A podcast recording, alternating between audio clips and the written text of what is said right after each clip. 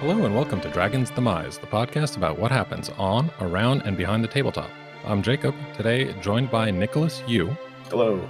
and we are going to be talking about Adventure Tactics, a game that he's designed and is going to come to Kickstarter really soon. What days is this launching? July 29th.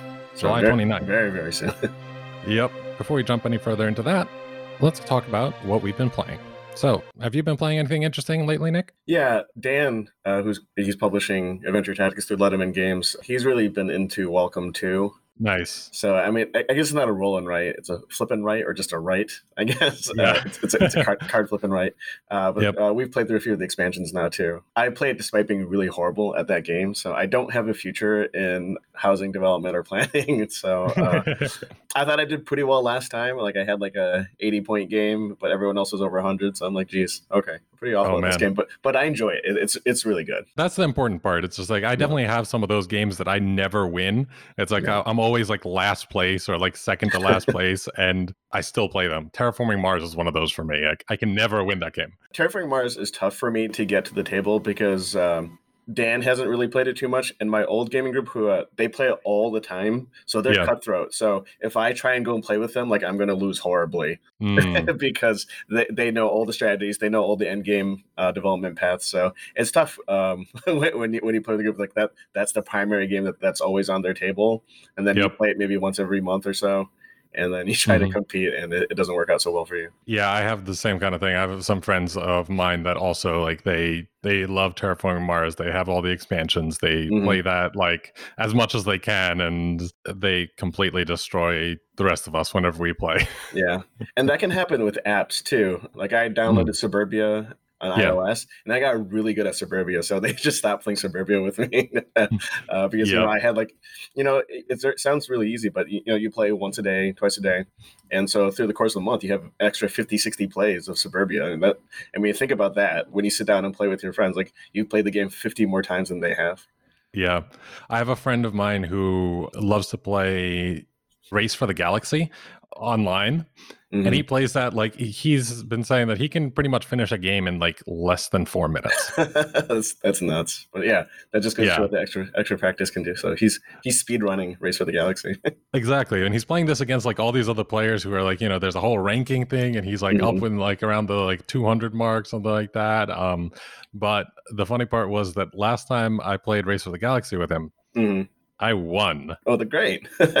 because of the fact that uh, neither me nor uh, Greg, who was the other person playing, did any of the optimal moves. So he was expecting us to do the optimal moves so that he could do certain things, and we just didn't. oh yeah, that, that's the fun. Right, like he's expecting to sell and trade at certain times, but if you didn't, right, that that's what throws off his strategy, like during his action planning. Exactly, exactly. And that way, like, yeah, there, there's always that kind of way, especially in like a game that relies Yeah. so heavily on like interaction Yeah, that you can mess with people.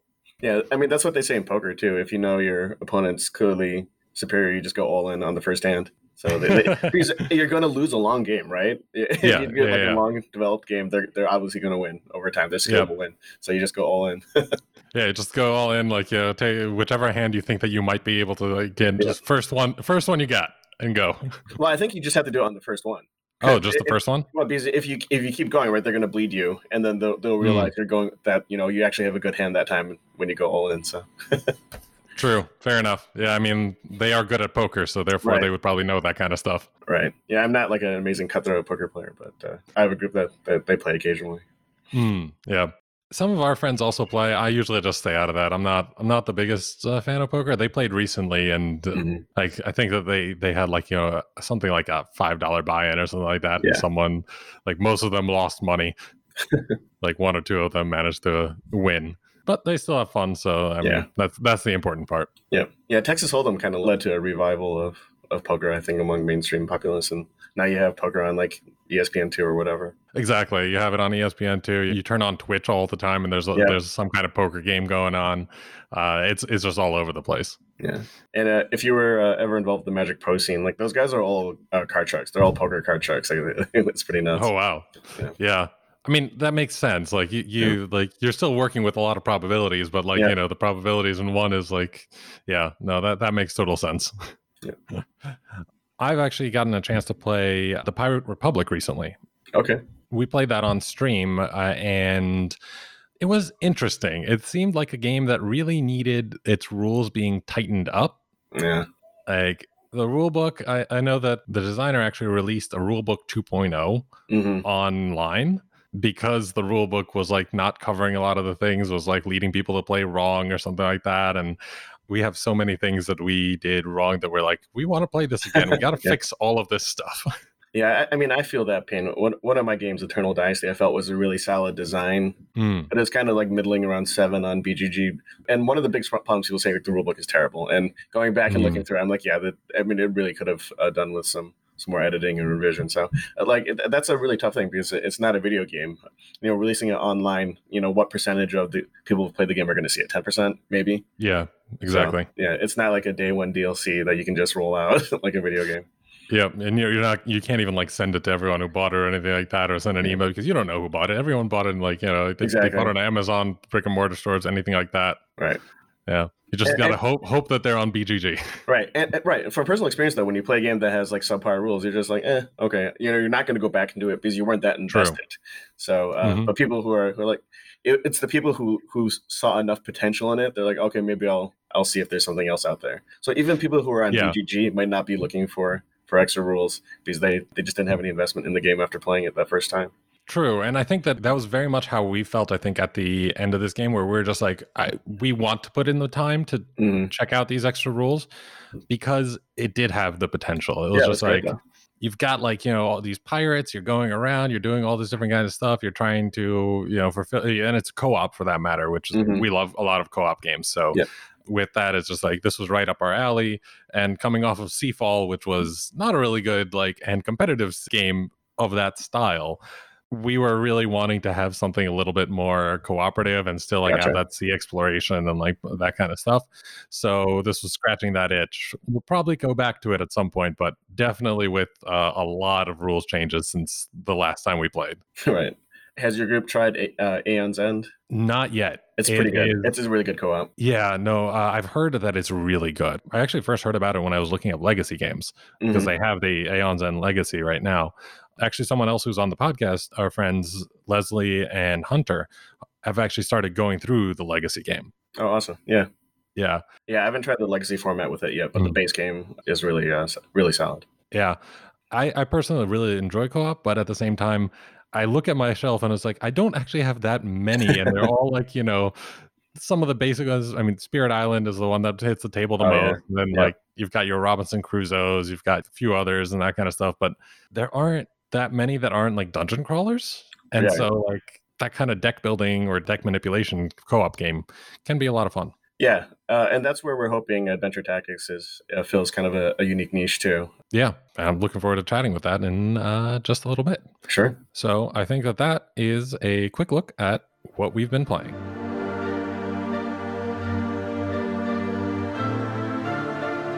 Okay, and welcome back to Dragon's Demise. So we are here with Nicholas Yu, who has designed Adventure Tactics among other games.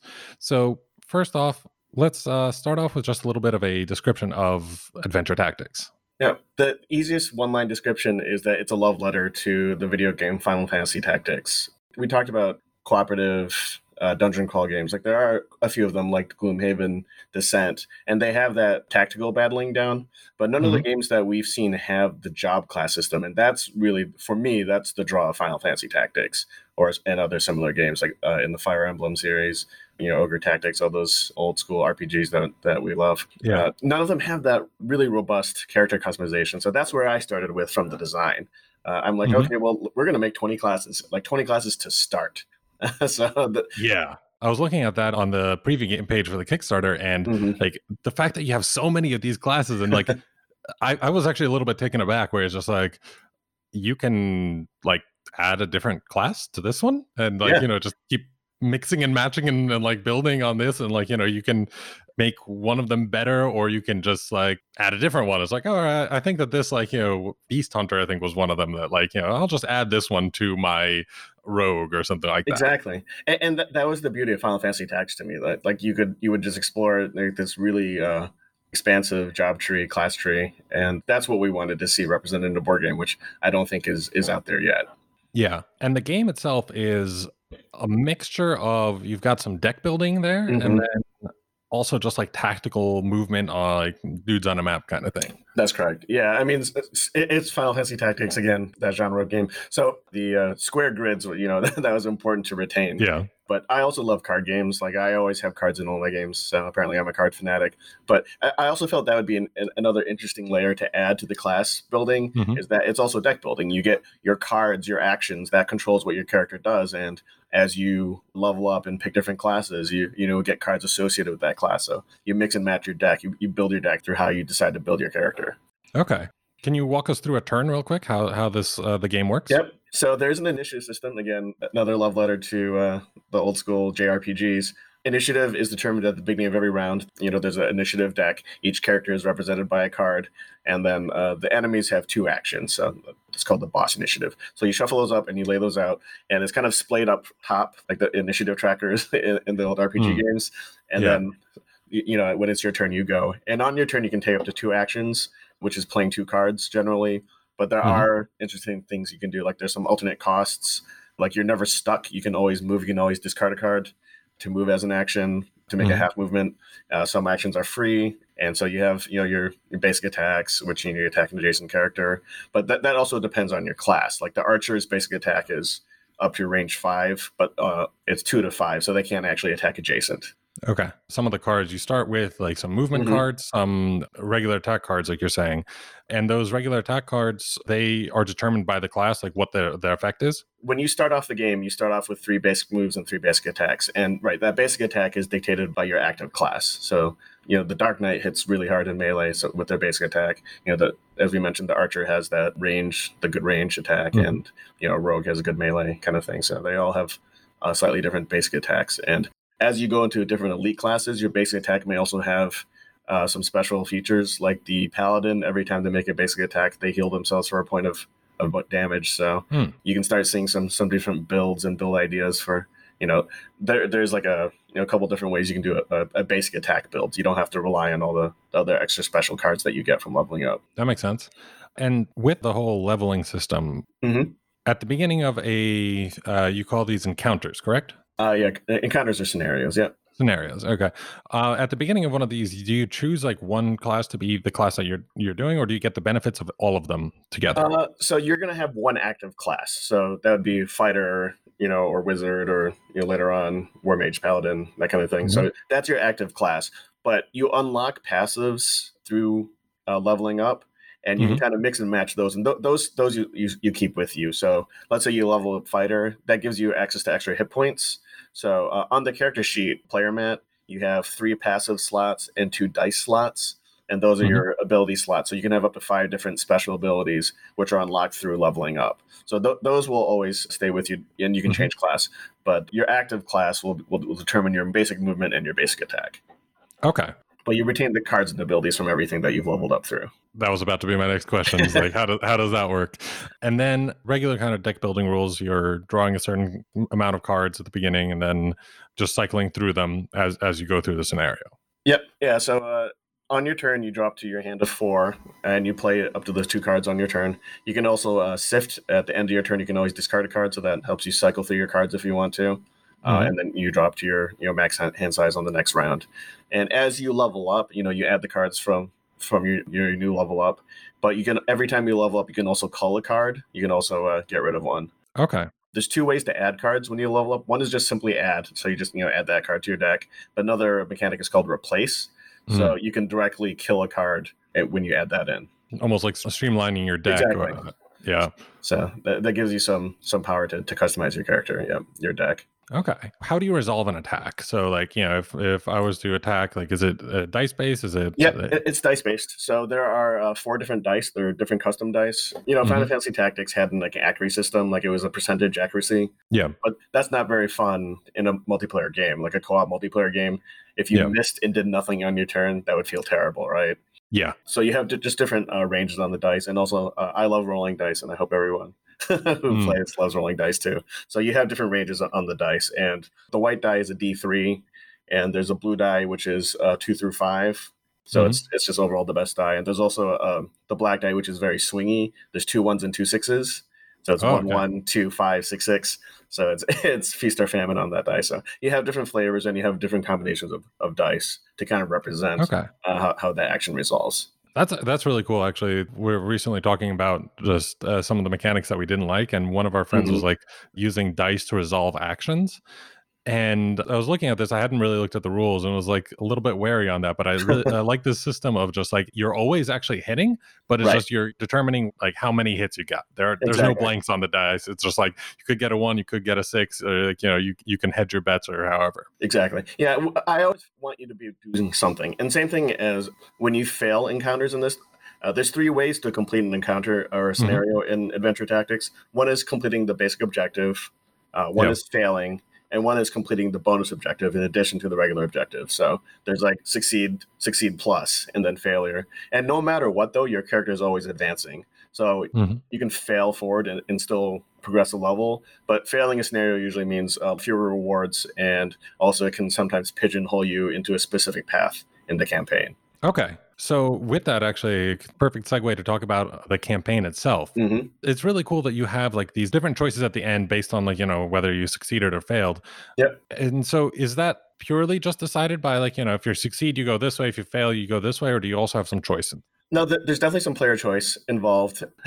so, the, uh, I don't know if you're familiar with the boss keys kind of design theory, and that's more of a video game one. But like a Metroid game or Castlevania game, the Metroidvanias are very famous for this, or Legend of Zelda. Like you Yeah. get different items that will unlock different paths. Like you don't necessarily Oh, know what, what they are at the time, but let's say Mhm. you get you, you know you fin- succeed on the bonus objective for an early scenario that would give you say the sewer key or a note Mhm. and then later on you can decrypt the note and that will affect d- different uh, paths you can take and i also tried to throw in a couple of little small things without you know with major spoilers. If you Mhm. have a character with at least a couple levels of rogue then there's you know there's a thieves guild you can visit at some point. Awesome. Yeah no that that's also a lot of fun. It's like seeing like you know oh i got this item. I was like i wonder what's it going to work? Like is it going to come up? And so how many games are in a campaign well there's going to be over 15 scenarios total and there's also kind of an endless mode at the end but because it's, it's branching you'll probably play 8 through 10 scenarios as you go through the game. And we also try to keep things bite sized i think the mm-hmm. longest encounter is probably 60 minutes but most of them are meant to be played in about 45 minutes Oh, that's cool. And so, what is the story of this game? Like, what's going on? Why why are we adventurers? What what are we doing? yeah like i'm not uh, like a, a world-renowned author so there's some like classic fantasy tropes like you're you're a group that assembles in a village and Mhm. uh, you know it's okay goblins are attacking and that's the impetus for it like there's a destiny there's there's a shared fate uh, later down the line but in the beginning all you know is that your village is being targeted for attack I mean, that's a good sp- simple start. I mean, it's Yeah. uh, the classics are classics for a reason. Yep. The titular tower, Domianne's tower, you do have to go there eventually, and it's of, you know, it's uh, also another classic trope of climbing the wizard's tower kind of thing. Oh yeah. Yep, for sure. So with this, you have all these different kinds of monsters. I know you have like some Mhm. goblins and that kind of stuff, but there are definitely some other more unique ones. Do you have a favorite monster, or would that be spoilers? I think it's okay. Uh, there, there's a couple of uh, favorites. I'll share one of them, and that's Mhm. the Kraken. Yeah. I'll describe some of the mechanics, but not all of them. Mhm. But this is again a very tropey Final Fantasy type boss. In fact, there's a recurring Kraken in there, so that's kind of a running joke. But he has Okay. a main body that you attack, but he also Mhm. has separate tentacles that attack Mm. you throughout, and uh, there are various pools of water that he submerges and emerges from. So you kind of have to chase him around these different pools of water while his uh, tentacles are attacking you. Okay. That yeah, that's that's really cool. I mean, it's always fun to just have like the monster come up in different ways. Yeah. And do you have any monsters that like you know get stronger after you defeat them once or anything like that? Uh, I mean, th- there's like some rage mechanics, or you know, when the boss gets to half, he calls in reinforcements. Okay. Yeah. And well, I mean, it's early, so that's not too much of a spoiler. But and there are also wraith enemies. There's one where you're not necessarily meant to win; you're just supposed to escape from them. Every time you Hmm. kill them, they, just respawn back at their start. So you kind of have to uh, plan out uh, which ones you're going to reset and, as you try to run Hmm. away from them. Okay, and and so how does a scenario like end in terms of like there are certain games that like you know ended when you run out of cards when you do something Mhm. else is it just like you die or you win or Well, for, for the most part, there are ones, with, as I said, you know, there's one which is escape. You have to get to a certain area. But for most of the scenarios, the basic objective is, you know, beat the primary boss. So it's, it's a lot of boss fights. There's uh, Okay. not, a, not a ton of exploration in this game, which is, uh, I think, that keeps the, the scenario playtime down to 45 minutes. Mhm, Uh, you know, Descent, Gloomhaven, you know, sometimes those those maps can be two, three hours. Uh, a lot of that is, is, spent on exploration. So we wanted to have a, a, different experience as far as that was concerned. But you can also push, you know, how tough the encounter is going to be because there's that bonus objective too, which usually rewards you with unique loot. Mm-hmm. And for one of them, that could be, you know, you defeat all the minions before you tackle the boss. You kind of have to let the boss beat on you while you defeat his minions yeah. first. But if push comes to shove and you just need to beat it, then you just burn down the boss. All right. And with this being a deck builder, there there are no like one time use cards or anything like that. You're just yes and no. There are encounter based cooldowns. Those are remove cards. You set mm. them aside until the end of the scenario, so you don't get them back until the next fight. And okay. a, a, lot of the healing cards are treated that way. They have the remove mechanic on them, and that's because I didn't want the fights just to be uh, you know cycling through your deck until you get to your heals. Mm-hmm. Because then uh, everything just becomes a hit point sponge. You're, you're going to win eventually. You can just out heal it, right? Yeah. But even the most dedicated healer, the cleric, and the offshoots from the cleric, like the bishop, most of their heals are removed. So you use it and it's gone. So you can use it to get people up and kind of sustain, but but by the time you start reshuffling through your deck, you're not going to have those heals the second time through. Okay. Yeah, that's uh that definitely puts a little bit of a, like a fire under the players. Yeah. It's just like all right, I got up once. It's uh it's time yep. to time to get going. Yep. And the failure, those are revive potions because I didn't want people to be forced to play healers. Like I know that's like the holy trinity of uh, you know RPG design. Sometimes they would take yeah. damage healer, and that's probably you know the classic, the the simplest way to, to progress through, uh, especially if you only have three players.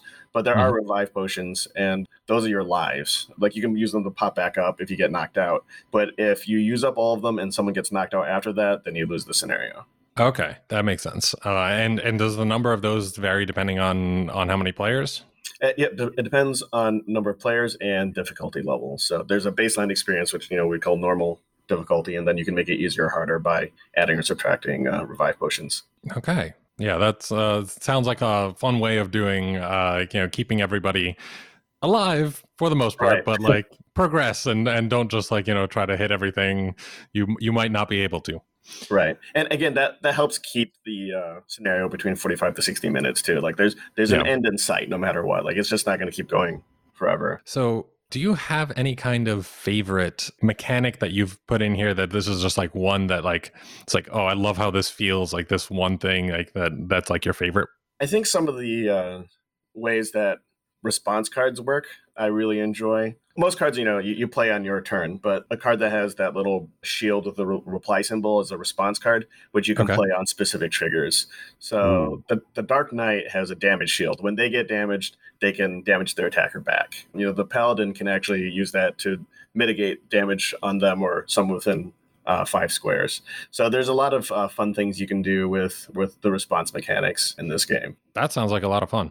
I like that is just being able to react. Like it's like I, I don't have to just sit here and take this attack. It's like right. I've got something. And, and, it gives you something to look at, you know, in terms of board state. Uh, in a co-op game, mm-hmm. sometimes mm-hmm. you're like, okay, I did my turn, done next. Exactly. But I really want you to feel like you're part of a team. Like you, you know, the, the tactics are important. Yeah, and then the gameplay itself just seems really, mm-hmm. really interesting. But you guys right. also seem to have gotten a really cool artist. I, I mean, I love oh the sculpts for the yes. uh, heroes. Like they're just so emotive. There, it's not just like your fantasy, right? Miniature that has like you know the the big burly paladin or something like that. It's like they have so much character. Yeah. Uh, so we have two artists, two primary artists involved in the project. We actually have a whole stable of artists for the other needs. But Jacob Croft is the primary artist, and he did all the character art and uh, Heriberto Valle Martinez did the sculpts, mm. and uh, you'll know him like he did the minis for uh, Grim Forest and also yep. Shovel Knight. So he, you know, I think people are starting to really have. There's a lot of name recognition there. Like that guy, you know, he's so talented. But he actually said he loved the art so much. He was so busy, but he's like, I love this art so much. I, I will take some time out to do the sculpts for this game uh, because there's so much, uh, as you mentioned, character, so much flavor. And yeah. that really translated in some of the action cards too. Those were kind of plain, and people were like, you know, these are boring looking cards. and so we actually uh, started commissioning Jake for additional art. So he's going to be drawing uh, illustrations for all the action cards. And, but that sense of, uh, like, I don't know if you saw like the rock toss and the charge for the fighter, but he kept that mm-hmm. sense of kind of playful characterization on the action cards too. Yeah, they, they seem like almost like caricatures of their own like classes. Like all of them are almost like taken to the extreme, but it, it looks really, yeah. really cool. Yeah, he had a great balance between like cartoony and realistic. We wanted to be friendly, accessible, but not Mhm. like you know chibi, you know big head characters. Yeah, yeah. Uh, but we also didn't want like grim dark, super realistic. So Jake was you know had this perfect style, and I actually found him on the D and D subreddit posting Hmm. character commissions. I'm like, yes, this is the style, and I'm like, are you available? Please say yes. I will give you there money. you go. Yeah. That that's awesome. Like it's it's awesome how you can like find these people just in the communities. Like it's just like yeah, just doing some commissions for character artists and that kind of stuff. It's like now he's doing a board game. There we go. And after he started posting samples, he got hired for another game. So I hope he doesn't become too expensive for us to use in the future. That's already happened to me a couple of times. Uh, oh man. Like uh, Jacob Rozalski, uh, Mhm. he did the art for Scythe. Uh, oh actually- yes. Yeah, I actually used him for Hero Brigade, my first game. Uh, he did a couple of the uh, promotional cards, and then Jamey Stegmaier was like, "Yeah, that's amazing. Like, I'm just gonna use this guy for everything." So yeah, obviously he, he's an amazing artist. And uh, Kendall Good, who also did the art for Hero Brigade, he now draws a comic for Image Comics. And the last time I reached out to him, he's like, eh, "I'm doing comic books now." So I'm like, "All right." Fair enough. yeah. But I mean, I'm I'm, ha- I'm obviously happy for both those guys. Like they, they've they're so uh, tremendously talented, and they've they've obviously earned it. And I, I hope that happens for for Jake too. I hope he you know goes on to a very successful uh, art career. Just first get a get a few games out of him Yeah, before. yeah. before- Yeah, Just, just do some more adventure tactics stuff first, and then yeah, and then you can have your you can blow up.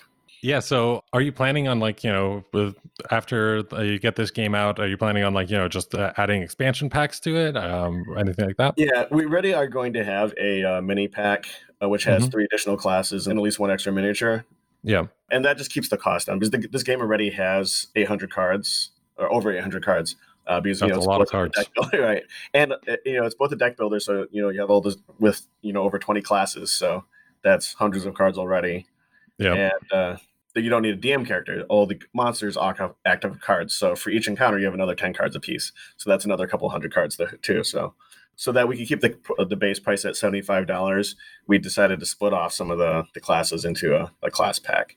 Okay, But, that makes uh, sense. And we don't want to get too far ahead of ourselves, but I already have like an expansion campaign planned, like an Oh, overworld okay. map and different factions. But I mean, I'm keeping my fingers crossed. This all depends on how successful the, the initial campaign is. Yeah, of course. I feel like the system is is so deep, the class customization and like the base engine is like a V8 engine, right? Like it can really go. Mm-hmm. So hopefully uh, there's enough community demand that we can just continue developing in with this engine and in this world. I mean, so far it's looking amazing. So I'm really looking forward to seeing how how it all turns out. So let's pivot a little bit. I want to talk a little bit Mhm. about just um, your time in the industry. So this is going to be your fifth game. Third published game because I've had a couple expansions. So, but yeah, this Okay. will be my, my third core game. Third core game. Yeah. So how long have you been in this industry? How'd you get into the industry? I've been kind of off and on for the last six years. I think we're for 2013. Yeah, that sounds right. And it was uh, just a bucket list item, like publishing my own board game because I've loved card games ever since I was a kid, and you know, Mhm. ever since I was in college. You know, 20 some years ago. Like I'm dating myself. How old I am. But yeah, I mean, ever ever since then, uh, you know, one of my friends showed me a game of Settlers of Catan, and I think it's just Catan now. But that's how old I am. It, it was Settlers of Catan back then. and that that exposed me to a, a new world of board games. And ever since then, I've always wanted to have my own, at least one board game. So that that that was my impetus for for designing uh, Hero Brigade, and then that led to Eternal Dynasty, and now Adventure Tactics. So I've always wanted to to to have just you know a board game that everybody loves. So Oh, there you go. I think each of these games they they have one thing in common. I mean, like you you seem to really enjoy the deck building or do like at least cards. deck aspect. yeah, uh, because Eternal Dynasty, right? It's a territory control game, but Yeah. cards are a big part of it. Each ruler has a different amount of cards, and that's one of their variable powers. So that was kind of Mhm. like Cosmic Encounter meets Risk type game. Yeah. But yeah, I love cards. The the other thing is that uh, um, one of the things that I really appreciate because one of my favorite things in games is the variable player powers. It Mhm. seems that that's also a big thing that you like to concentrate on. Yes, yeah, in fact, yeah, uh, you're you're right. Uh, all my games have had that too. so, Cosmic Encounter is also one of my first loves in terms of board gaming. So that's that's probably been uh, a big influence in, as far as what I like to see in games. So actually, that brings up my my next question. Mm-hmm. When you're looking to play a game, buy a game, anything like that, what are some of the things that you look for? For me, I look for interesting mechanics. Mhm. And as an older person, you know, full time job and three kids, too many kids, married. Um, it, it's tough for me to really play a game a lot, and the same is true for video games too. I used to be a, a huge completionist.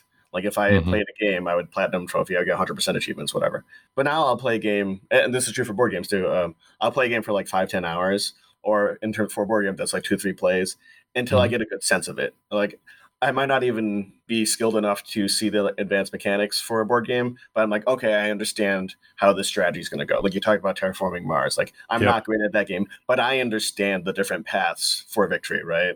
Mm-hmm. So I, have played it enough where, where I get it. Unfortunately, I don't have the time to as much time to dedicate to as some of my friends, but uh, like I understand it and I, I appreciate it. So that's kind of where I am as, as a gamer these days, which is which is sad. Like I love games so much, and I do try to play them, but I try to expose myself to a wider variety of games rather than you know picking one and you know be- beating the pants out of it.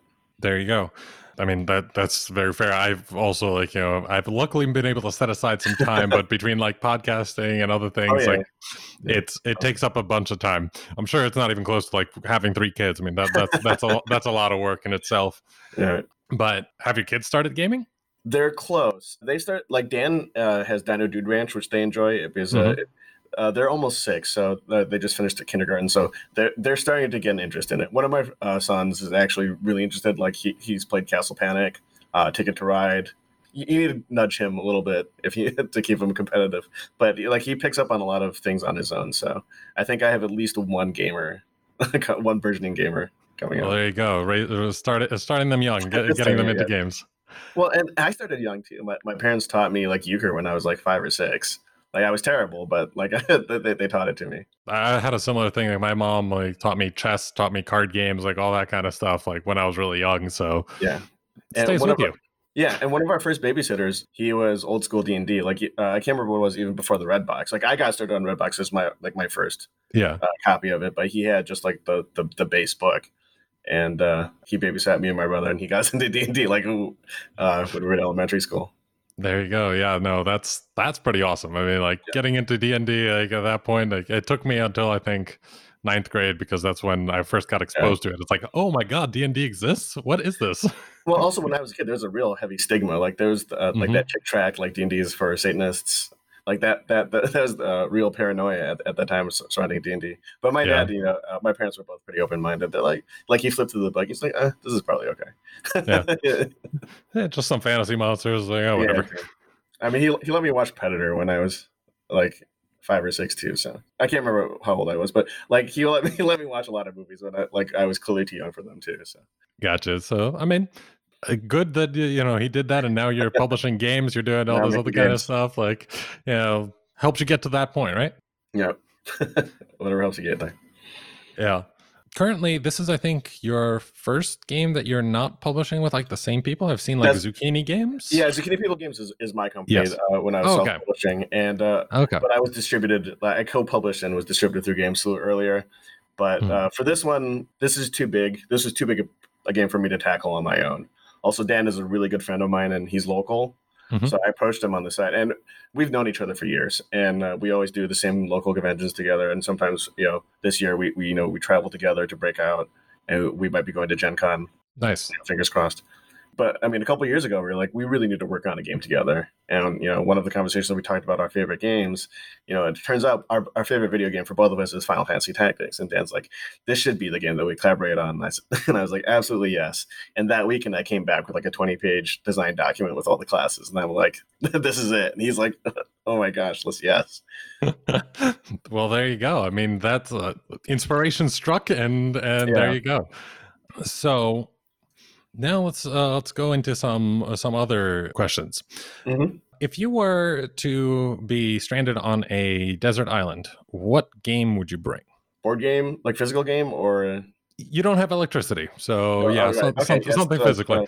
Uh, I would actually just bring a deck of cards. That's a lot of different games all in one. That's true. So. you you can make up a lot of different games with that one. That's yeah. for sure. yeah, and if I'm stranded alone, there's at least solitaire, right? Exactly, and you can make up all different kinds, right? That's right. What other kinds of hobbies do you have? So you do a lot of board games and uh, video games, but what else? I mean, I used to enjoy drawing. I'll still doodle. Like I'm very dangerous. Like I'm not by any means an artist, but I'm very dangerous mm-hmm. in games like Pictionary, Telestrations. Like yep. So I'm, I'm a good doodler you know, I, I played uh, violin for 15 years. I haven't been, I haven't played, touched it in 20 years. Again, dating myself, but uh, I, I, still love music. Mm-hmm. Like I, I, have a friend Corey who's really big into music theory, so we'll talk about uh, different music theory uh, sometimes. Okay. That's cool. Actually, uh, one question that just popped into my mm-hmm. head, um, a little bit closer to like the design side how much do you like consider like different kinds of like game theories like um and that kind of stuff when designing a game like i think it's important to understand like you don't have to be a master of game theory you know but you should understand the basic things like prisoner's dilemma you know sunk cost i, I think it's important to be familiar with those elements even if only um you know on the surface levels because those type of things are going to come up that helps you properly cost cards and actions Mm-hmm. And uh, I actually use an Excel spreadsheet for most of my games. Like that they start off as you know like i give them kind of arbitrary costs mm-hmm. but i'm actually at the point now where like i'm not doing like deep machine learning or anything but uh, you, there's some like some automated ways that you can assign costs and, and weight them and obviously you need to play it out because yeah. you know it could it's an arbitrary scale to begin and eventually it's going to smooth out but mm-hmm. and sometimes things that are you know balanced on paper are hilariously broken or hilariously terrible like in in execution so what's one of those that, that you've you found? Well, for Hero Brigade, my very first game, like it, it started off as a spreadsheet and everything had powers. And uh, one character, uh, he has five hit points, but according to the original spreadsheet, he should actually have six. But it turns out even with that just one extra hit point, he's just you know hilariously overpowered. And you, you wouldn't think that would make a ton of difference, but the way that you know all the different cards came out, the way the synergy does, and um, the base like attack card against his type does five damage putting him from five to six so that mm-hmm. he can survive multiple hits, it, it made him just like like insane. So that's the kind of thing that you know if you're not uh, you know assigning proper costs and like in a standalone like equation, like his his total point value was okay at six hit points, but that was in a vacuum. When you take into account that you know the damage card against him does five, putting him at six, uh, you makes it makes a world of difference.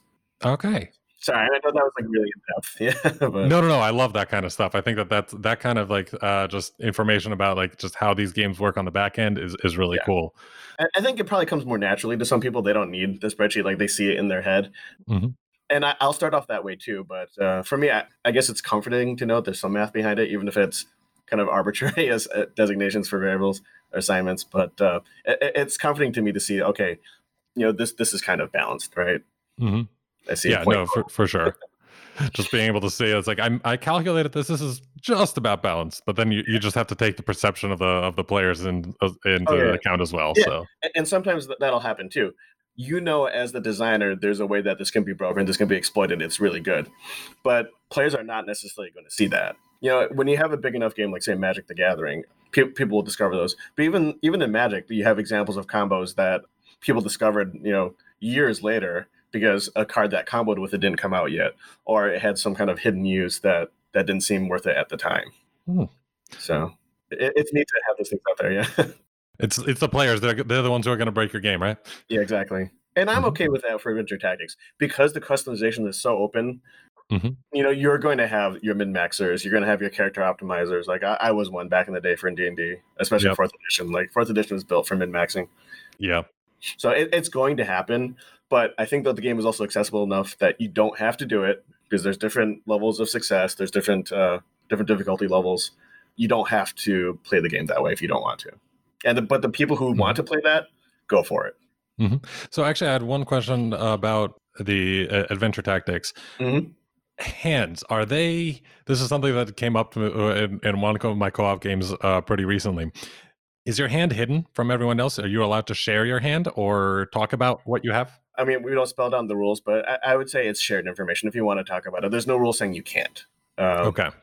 One of the thing is, and I assume you mentioned that because quarterbacking can be an issue, right? You have one yes. person like an alpha gamer who tries to take over. Uh, mm-hmm. I think you have enough, you know, action independence in adventure tactics, but you're never going to be able to 100% escape that, you know, alpha gamer who wants to tell you what to do.